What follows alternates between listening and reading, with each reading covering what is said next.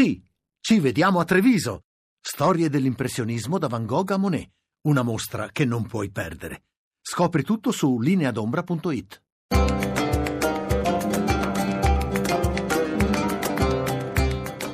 Dialogo con l'Islam.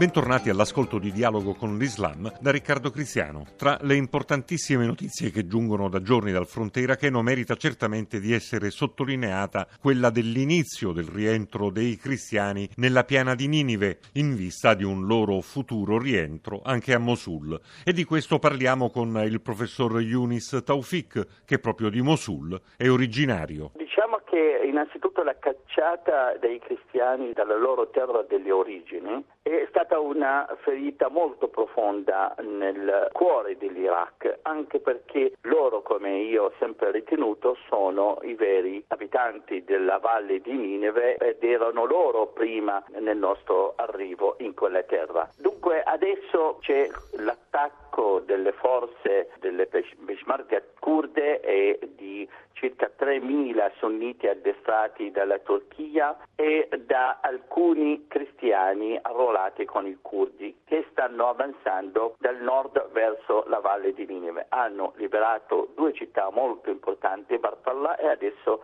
Hamdania, che i nostri cristiani amano chiamarla con il vecchio e antico nome Baghdida. Eh, gli iracheni hanno dimostrato eh, il loro vero cuore verso eh, i cristiani e non quello dell'ISIS che ha cacciato via eh, i nostri fratelli. La liberazione di queste città rappresenta non solo una vittoria contro l'ISIS ma anche un risanamento di quella ferita causata dalla cacciata dei, dei, cristiani dalla valle di Nineve. L'Iraq può tornare a essere un paese capace di garantire gli interessi di tutti o c'è soltanto il suo superamento e smembramento? Guardi, io sono sempre eh, dall'idea che soltanto un uh, governo laico basato su un statuto laico possa garantire la libertà religiosa per le, le minoranze religiose e mh, mm, la libertà per le etnie e nonché anche la democrazia per tutti.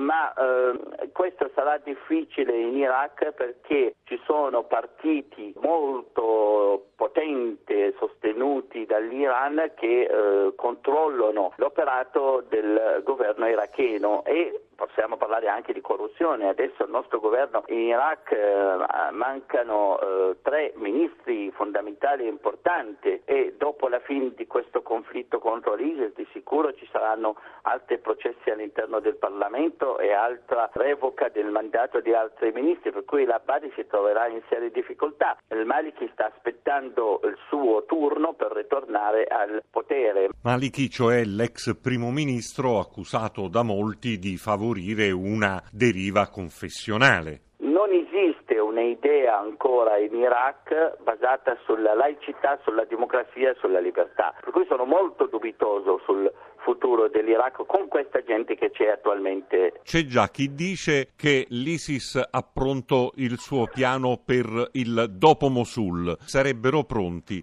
a riprendere la lotta come fecero anni addietro andando nel deserto, preparandosi alla lotta dal deserto. Le appare uno scenario possibile? L'hanno già fatto perché hanno attaccato la città di Rotba e la città di Rotba è nel cuore del deserto, proprio una specie di isola, un, oasi piccola nel cuore del deserto vicino ai confini con la Giordania e dunque non mi stupisco se questi poi ritornano dispersi nel deserto e continuare la loro lotta nel deserto perché il loro piano non è quello di rimanere per sempre in un luogo, il loro mm, obiettivo è quello di espandersi ma senza fermarsi a lungo se è possibile. Fermarsi sì, se no eh, si va poi a combattere altrove e loro mirano addirittura di arrivare fino a Roma come lei ben sa. E dunque la situazione eh, si prospetta molto difficile per la Siria del dopo Mosul perché alcuni di loro stanno cercando di ritirarsi e di rientrare in Siria. Loro eh, sono dei combattenti, diciamo tra virgolette, beduini, sono nella loro azione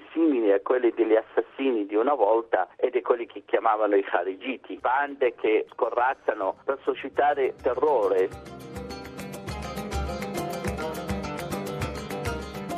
Grazie per essere stati con noi sin qui. Chi vuole ci può trovare anche su internet all'indirizzo dialogoconlislam.rai.it. Appuntamento a domenica prossima.